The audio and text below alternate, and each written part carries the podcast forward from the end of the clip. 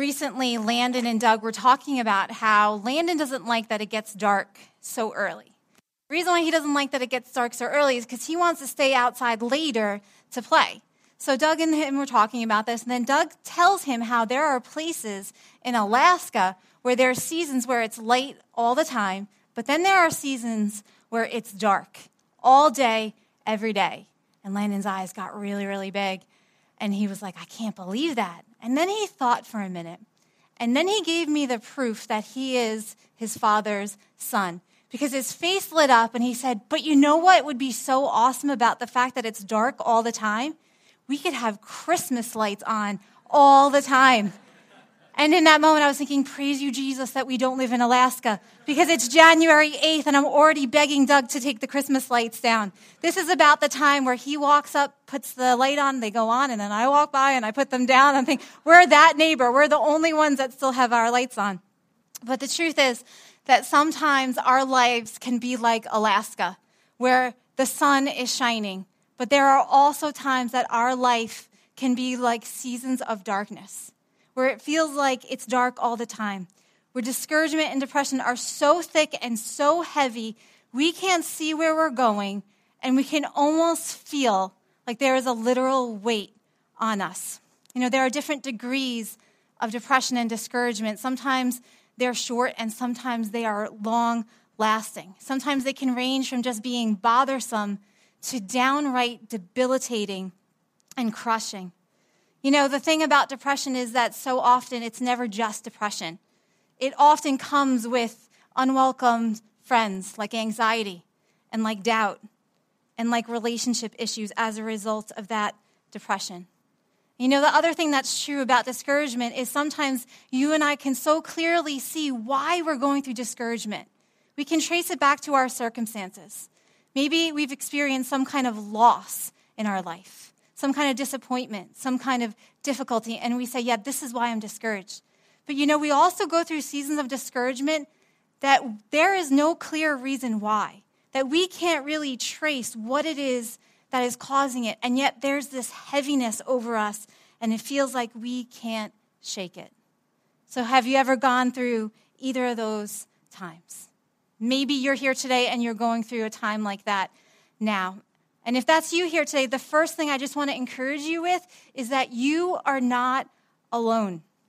There are many strong, genuine followers of Christ that have gone through times of deep depression, times of discouragement, times of sorrow, times of even despair.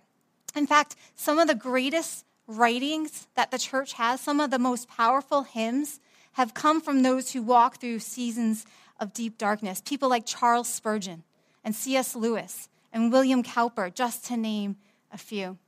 We know what the truth is that even though times of depression and discouragement are common and familiar to even those who know Jesus, a lot of times we don't talk about it. A lot of times we just keep it to ourselves. And the question is, why is that? You know, I think that one of the things that the false prosperity gospel has caused, you know what the prosperity gospel is? Is that Jesus died to make your life perfect without suffering, without sorrow here and now. I think one of the things that that has caused is to create an environment in the church where you and I are not real with our struggles with each other. It has created this environment where there is a shame attached to suffering. And so we keep it to ourselves instead of sharing it because we're worried that other followers of Christ will either reject us or view us as not having very strong faith if we go through times of suffering, specifically times of deep discouragement. You know, if Jesus died to make your life perfect here and now, and you're open and honest with your struggle, then that's a reflection of your faith. Then your faith must not be strong enough to not only keep you from getting discouraged, but not strong enough to get you out of it. And that is not true. You see, it's so clear from the Word of God that real and genuine followers of Christ go through times of sorrow, suffering, and deep depression. See, a day is coming without tears or pain of any kind, but that day is not now. That day is coming.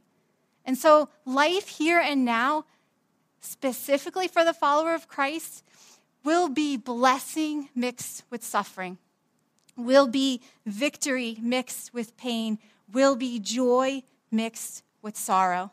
In 2 Corinthians 6:10 Paul says that we are sorrowful yet always rejoicing.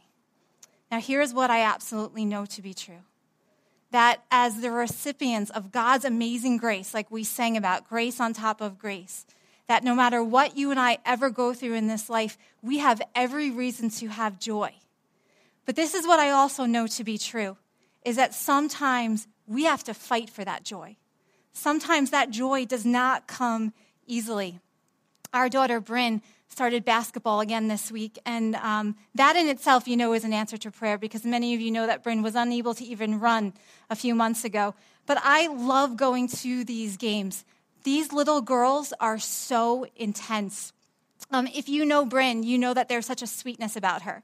Uh, just to give you an example, when somebody is sick in our home, Bryn is the one who is running around trying to take care of them. She gets their pillow from their bed. She puts a blanket on them. She puts on their favorite show. She finds ways to serve them when they're not feeling well. But there is one place that sweet Bryn turns into feisty Bryn, and that's on the basketball court. Often after her games, I will tell her, I look her in the face and I say, You are one scary chick. And the reason is because God helped the girl who tries to take the ball away from Bryn. She will fight for that ball. She will hold on to it and not let it go. I mean, I have sat on the sidelines laughing at someone trying to pull the ball. She makes this face, she turns her body. She will even fall to the ground wrestling for that ball. She doesn't give up, she doesn't let that ball go. And the question is do we fight for joy the same way that Bryn fights for that ball?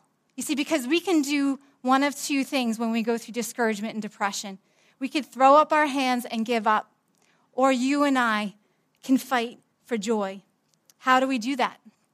How do we fight for joy in the midst of darkness? How do we fight for joy when discouragement is hanging on us like a weight and will not lift? Well, I hope that's what we will see today. Here's why this message is so important because every single one of us in this room will either go through a time of discouragement or somebody close to us will. And we need to know what we do when we find ourselves in those dark places. My first goal today is this I have two goals for today. My first goal is to encourage those who are in a depression and it seems like it's never going to end and the darkness is never going to lift. Um, have you heard about the stomach virus that is going around? This stomach virus is horrible. I mean, a friend of mine works in a school district texted me that on Friday, 100 kids from that district were out with the stomach virus just on one day. Um, the stomach virus hit the Jansen family, and we were like flies that were just going down one after another.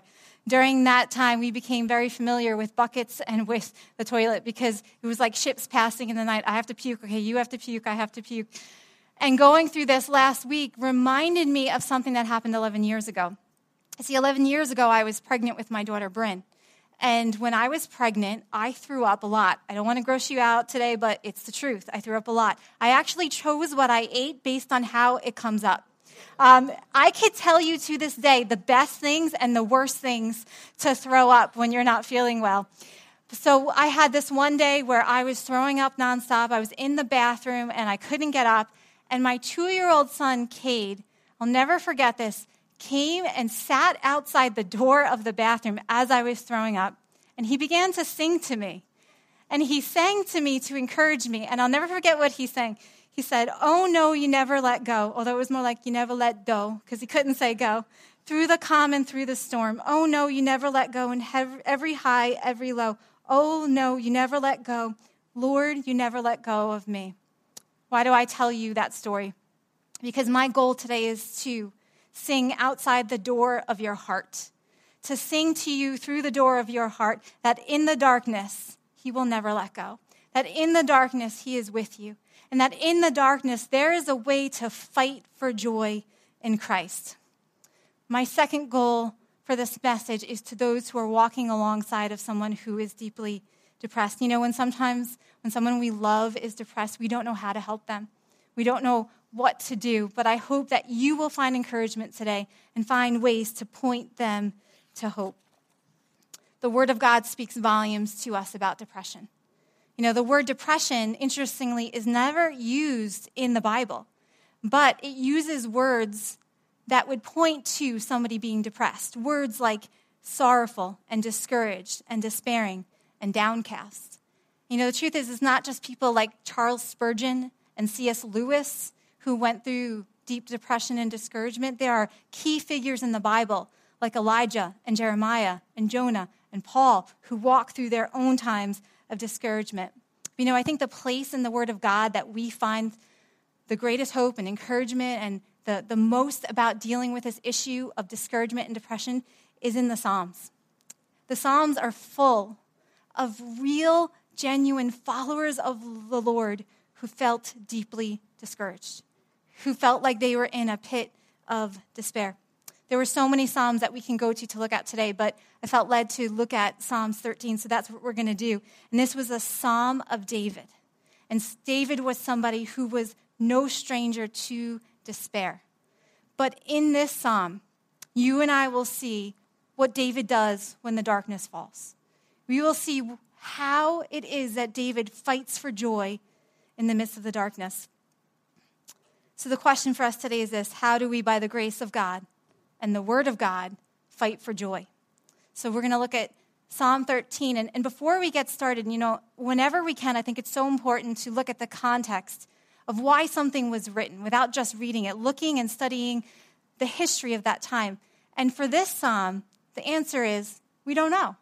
We don't know what was going on in David's life during that time. We know that he was deeply sorrowful but we don't know if it was because of circumstances or if it was just a deep spiritual depression. And you know why I think that's good for us today? Is that whether you are here and you are discouraged because you've walked through really painful circumstances, or you are discouraged and you have no rhyme or reason why, you and I can find hope and encouragement by what David says. Because the truth is that the way that we fight for joy is the same, whether it's circumstances or it's a depression that we can't put our finger on. So let's see what David does, starting in verse 1. How long, Lord, will you forget me forever? How long will you hide your face from me? How long must I wrestle with thoughts and day after day have sorrow in my heart? How long will my enemy triumph over me? So, looking at these first two verses, we see this question that David asks over and over again. And the question is, How long? And that question shows us that David's battle, that his struggle is ongoing, it's lengthy. It seems like it's never going to end. You see, you and I can go through harder seasons of suffering that are short and better able to go through them than the long durations of one that are maybe not as hard but feels like they're never going to end. Some of you can relate to that. You've been under this weight of discouragement and depression for so long. And when the battle with depression or discouragement is ongoing, like David, we begin to question God. We begin to question, has he forgotten us? And we begin to feel like he has hidden his face from us. Now, here's what's so important for, understand, for us to understand that even though David feels this way, he feels like God has forgotten about him, he feels like God has abandoned him, none of that is true. You see, when we walk through times of deep discouragement, often our perception about ourselves is off. But even more so, our perception and our opinion of God is off and clouded and inaccurate. No matter what David is feeling in this moment, God has not forgotten about him. Can I just say the same to you here today? That no matter what you're going through, no matter what you're feeling, no matter how God, feels far away and like there's a wall up between you and him, he has not forgotten about you. He's not abandoned you. He's not left you to walk through the darkness alone. How do I know that? Because he tells us that in his word. Would you look with me at Isaiah 49, verse 15 and 16? It says this Can a mother forget the baby at her breast and have no compassion on the child she has borne? Though she may forget, I will not forget you. See, I have engraved you on the palms of my hands. God will not, God cannot forget you. because Jesus still bears the scars of what it took to make you his. That's an unbreakable promise. Now here's where I think the problem is is that when we go through deep discouragement, we look at a promise like that and we disconnect ourselves from it. We look at a promise like that and we begin to feel like that promise is for every other child of God except for us. That somehow God has forgotten us. Well, if you're here today and you know Jesus, that you have received the gospel, it's because God pursued you. He sought you out. He opened up your eyes and brought your dead heart back to life. You didn't twist God's arm and beg Him to love you and beg Him to receive you. No, He went after you. And there was no length that He did not go, no suffering He was not willing to endure to make you His. And you know what that means? It means that that promise is yours. It means that you could take the word you out of that verse and replace it with your name. God says, I will not forget. Put your name in that. He says, I have engraved, put your name in that on the palm of my hands. No matter what you're going through today, don't disconnect yourself because of what you're feeling from the truth that's in that verse. That God cannot and will not ever forget you. Why? Because he bears the scars of what it took to make you his. David feels forgotten by God right now. And there's no darker place than that. But here's what's so important to point out what does he do? If you're taking notes, this is the first way that we see David fighting for joy in the midst of his depression and darkness. This is what he does. He continues to cry out to God. That's what this psalm is in his pain, in his sorrow, in his wrestling, he seeks the Lord. Don't miss how important that is. He doesn't understand what he's going through and why God feels so far, but he doesn't turn away from God. He turns to him. He continues to cry out to him. Sometimes when you and I feel far away from God, we stop crying out. We stop praying. We bottle things up. We turn to other things to try to fill the void, which only leads to more brokenness and more emptiness. And so, my question for you today is this In going through times of deep discouragement, are you seeking the Lord? Are you crying out to Him? Even in your pain, and even in your wrestling, and even in your sorrow, are you seeking Him? And maybe you're thinking, I just don't have the words to say anymore. And I get that. Recently, I was feeling so low and so overwhelmed that all I could say was Jesus. And so that's what I said over and over again. I just said, Jesus. If all you can do is call on his name, then that's enough.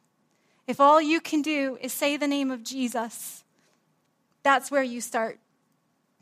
I love that the incredible God that we have sees our tears, He hears our sighs and even our groanings. He's not distant and apathetic when His children are hurting. He is close to you, even when it feels like He's far away. In the next few verses, David continues to cry out to the Lord. Let's look at verse 3. Look on me and answer me, Lord my God. Give light to my eyes, or I will sleep in death. And my enemy will say, I have overcome him, and my foes will rejoice when I fall. Most commentators agree that David in this verse is not talking about a literal death, but a falling so deep into discouragement that there is no way out. And that discouragement was a direct result of not being able to see or feel God. And so, what is David asking? David is asking for the eyes of his faith, of eyes of faith to see the Lord, even in the dark. He's saying, Give light to my eyes. Things are so dark, but what? Let me see you. It's really important. When we go through times of deep discouragement, a lot of times we pray, God, change my circumstances. Or we pray, God, lift the darkness. And that's good. Keep praying that. But you know what else we need to pray in the midst of those times? God, give me eyes to see you. You see, because fighting for joy in the dark is not about fighting for an emotion, and it's not even fighting for a change in our circumstances. Fighting for joy is a fight to see God for who He is in the midst of what we are walking through. Why? Because if we are in the dark and you can't see anything else but you see God, that changes everything. Hope returns back to our hearts. We will have joy even in the midst of sorrow if we're able to see Him and know that He is with us and that He has us. Susanna Spurgeon was the wife of Charles Spurgeon, and she said something so powerful. She said, What if sometimes there are mists and fogs so thick that I cannot see the path? It's enough that you hold my hand and guide me in the darkness. For walking with you in the gloom is far sweeter and safer than walking alone in the sunlight. Are you in the dark? Are you going through a season of deep discouragement? Let your prayer be, Lord, give me eyes to see you and know that even now you are with me. There are two more verses left in this psalm that we're going to look at, and this is where hope starts to come in. This is where there's cracks in the darkness and that light starts to flood David's heart and mind. Let's look at verse 5. He says this, "But I trust in your unfailing love." Some of the greatest, most powerful, life giving verses in the Word of God start with that little word, but. It feels like God is far away, but. I'm wrestling with my thoughts, but. I have sorrow in my heart day after day, but.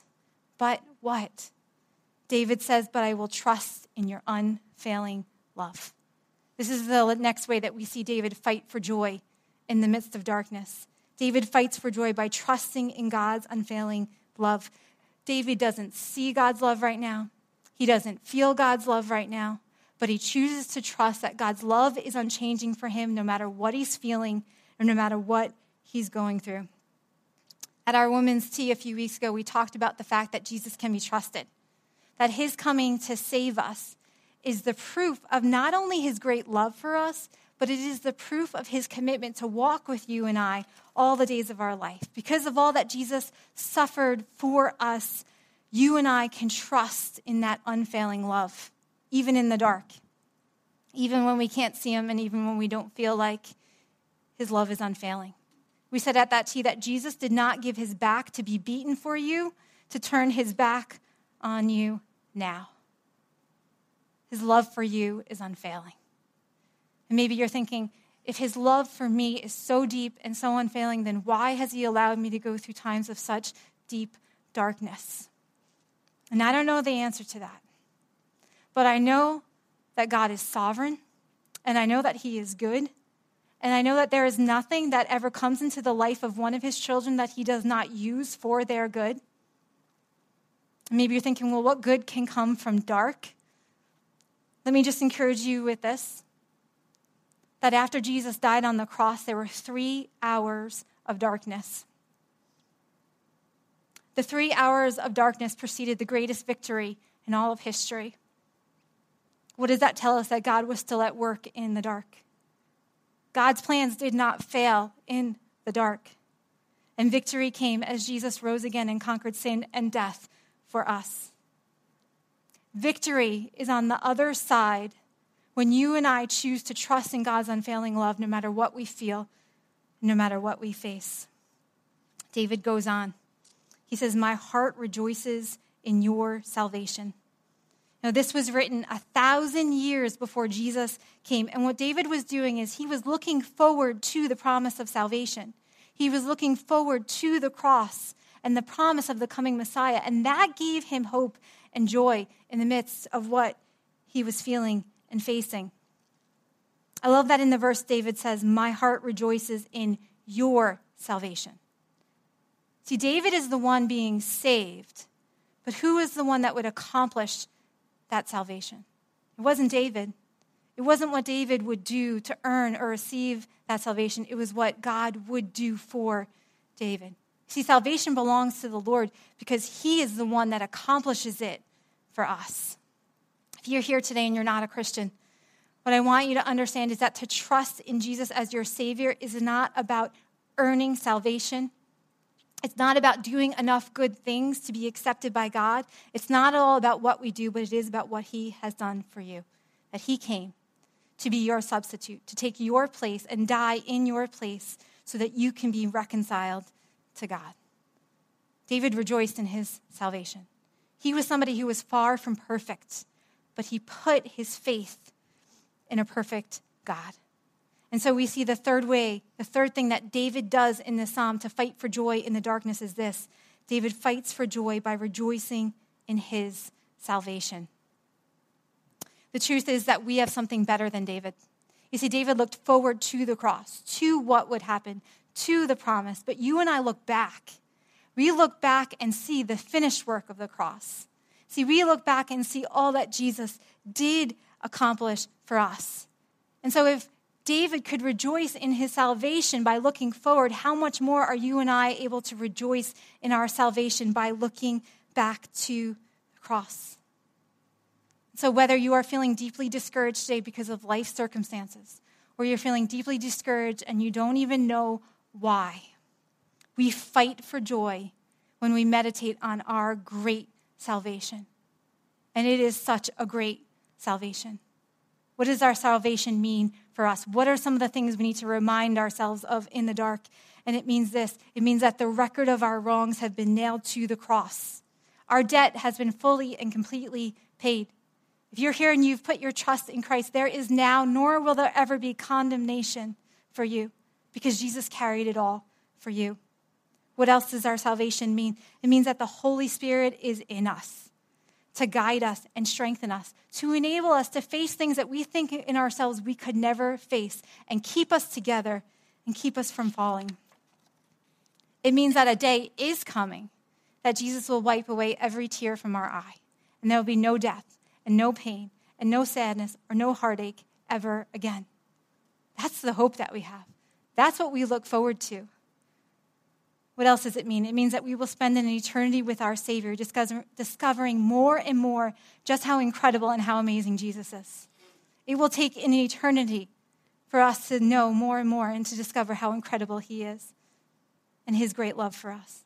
And all of that are just a few of the many reasons that you and I have to rejoice in our salvation. And so, no matter how dark things feel, no matter how far God feels, understanding and rejoicing in all that Jesus has done for us is like a bright light that breaks into the darkness. So, in the midst of your discouragement, are you doing that? Are you reminding yourself of all you have in Christ? Well, David does one more thing. Verse 6 says this I will sing to the Lord. I will sing the, I will sing the Lord's praise, for he has been good to me. In verse 5, David was looking forward to salvation, to the cross. In this verse, he's looking back on his life. And he walks away with this conclusion that God has been good to me. No matter what I'm going through right now, no matter what I'm feeling, I have a history of God's faithfulness in my life.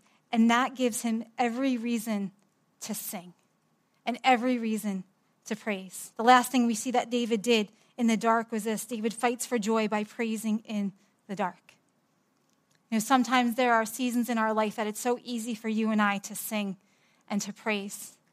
And there are some times that you and I are going to have to choose to praise by remembering all that He has done for us. Because right now, in this moment, we feel far and God feels distant.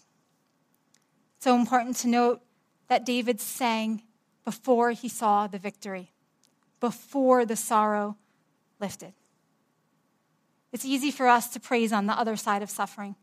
You know, it's easy for us to praise on the other side of discouragement. But how much would God be glorified if you and I choose to praise while we're in the very middle of that discouragement and darkness?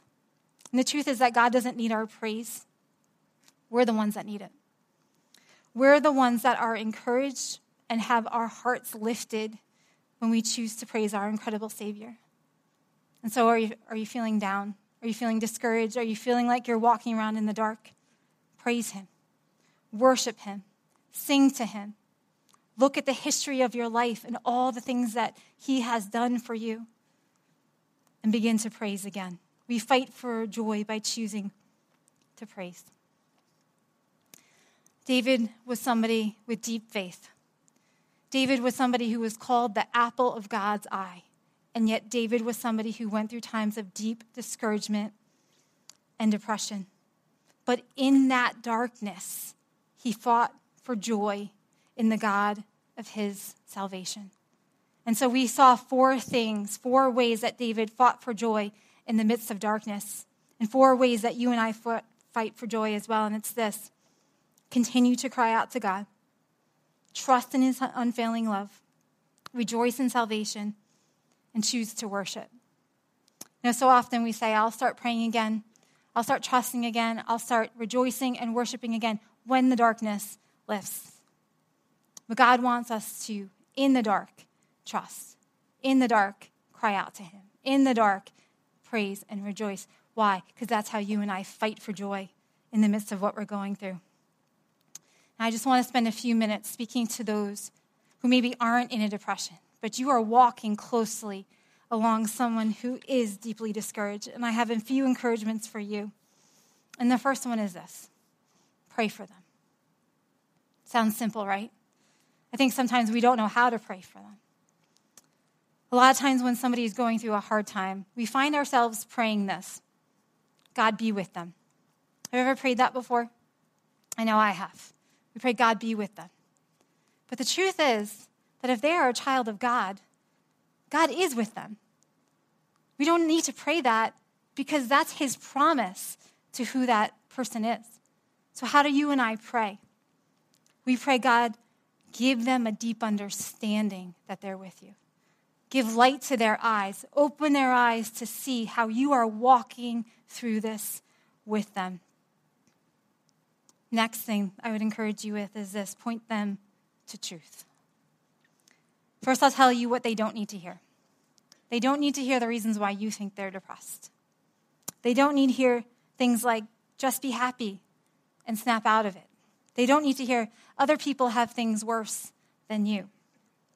What they need to hear from you is deep biblical truth. They need to hear from you and I truth about God's unfailing love. They need to hear truth about his incredible grace. They need to hear truth about the faithfulness of God, even in suffering. The next thing that I would encourage you to do is love them well. Sometimes you don't have to say a word.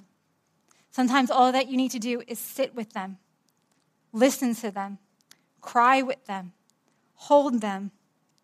This is really important. Be patient with them. Don't scold them for still going through that depression and not yet coming out of it. And lastly, this is really important, and this is to encourage your own heart as you walk along someone side someone who's depressed. It's this don't blame yourself. Doug has openly shared in his messages about his prolonged battle with depression. That depression started right after we got married. It was like our plane from the honeymoon landed and the darkness fell. And here's what I thought it's my fault. If I was a better wife, he wouldn't be going through this. If I was making him happier, he wouldn't be in a depression. You know, me thinking that not only didn't help, but it actually made Doug's depression worse because I would say to him, It's my fault. There are parents who are walking around carrying a weight of guilt because your child is going through a depression. There are spouses who are blaming themselves for their spouse's depression. There are kids who are blaming themselves for their parents' depression. And we torment our minds with the if only. If only I was a better parent. If only if I was a better spouse. If only if I was a better child. Can I ask you what good does that do? And the answer is none. It just adds to an already painful time. And so, one of the things I felt so strongly in preparing this message to encourage you with is that many of you need to drop the guilt that you carry because someone else in your life is going through discouragement. When you drop that guilt, you're better able to be there and love that person well. So, how do we do that? How do we drop that guilt? How do we stop blaming ourselves? And I think there's only one way.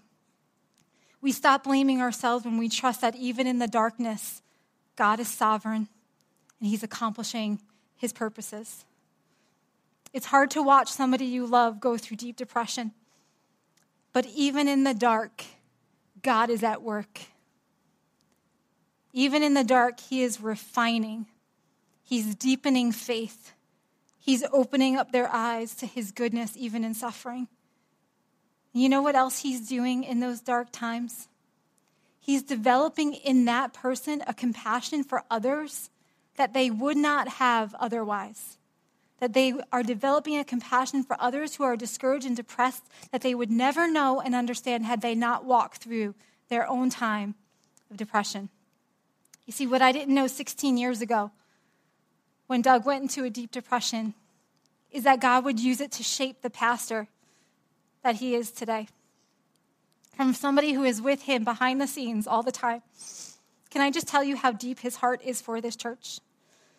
How he carries your burdens in prayer day after day, how he hurts when you're hurting, and how he empathizes with those who are doubting, those who feel like God is distant, and those who feel like depression was never going to end. He has the heart of a shepherd because he walked through that time of darkness in his own life. So, you know what that tells me? That none of it was wasted and that none of it was pointless. Your child, your spouse, your parents' depression is not wasted in the hands of our Redeemer. God is sovereign even in the dark and He's accomplishing His purposes. Even when you can't see how, He will use it for their good as only He can. That's what our Redeemer does. Listen to what Charles Spurgeon said What a Redeemer we have, that even our depression is not wasted. I often feel very grateful to God that I have undergone fearful depressions of spirit. I know the borders of despair and the horrible brink of the gulf of darkness into which my feet have almost gone. But hundreds of times, I've been able to give a helpful grip to brethren and sisters who have come into that same condition, which grip I could never have given if I had not known their deep despondency. So I believe that the darkest and most dreadful experience of a child of God will help him be a fisher of men if he will but follow Christ. I would add to that if you would just trust Christ in the midst of your darkness or in the depression of somebody you love. Even though that we can trust God's sovereignty in the midst and trust his promise to redeem otherwise wasted sorrow, we can absolutely be sure that you and I must fight for joy. That's his heart for us. Let him be the one to redeem it while you and I fight for joy. We fight for joy by continuing to cry out to God. Don't stop. Let it push you deeper into crying out to Him by trusting His, his unfailing love, by rejoicing in salvation, and by choosing to worship. As we close, there's just one other thing I want to make mention of. One of the things that we didn't see in the psalm, but we did it together today, is this is be in the Word of God. When darkness falls, it's so important that you and I don't stop reading His Word. When we can't feel the presence of God, we can still clearly hear his voice speak right to our hearts through his word. His word is life to us. Let the dark seasons compel you to go deeper in his word. William Cowper, who I mentioned earlier, was a close friend of John Newton. John Newton wrote Amazing Grace, and the two of them wrote many hymns that you probably know together. And William Cowper went through such deep times of darkness and sadness in his life. John Newton even rescued him from suicide on multiple occasions. Yet, out of those deep, dark times in his life, he wrote to us as believers in Christ some of the greatest encouragement. He wrote different poems and hymns about God's goodness and God's mercy and his faithfulness. He wrote a poem called Light Shining Out of the Darkness. And I want to close with just part of that poem today. God moves in mysterious ways, his wonders to perform. He plants his footsteps in the sea and rides upon the storm. Deep in unfathomable minds of never failing skill, he treasures up his bright designs and works his sovereign will. Ye fearful saints, fresh courage take. The clouds ye so much dread are big with mercy and shall break in blessings on your head. Judge not the Lord by feeble sense, but trust him for his grace. Behind a frowning providence, he hides a smiling face. His purposes will ripen fast, unfolding every hour. The bud may have a bitter taste, but sweet will be his, the flower. Trust God in the dark. Fight for joy in him.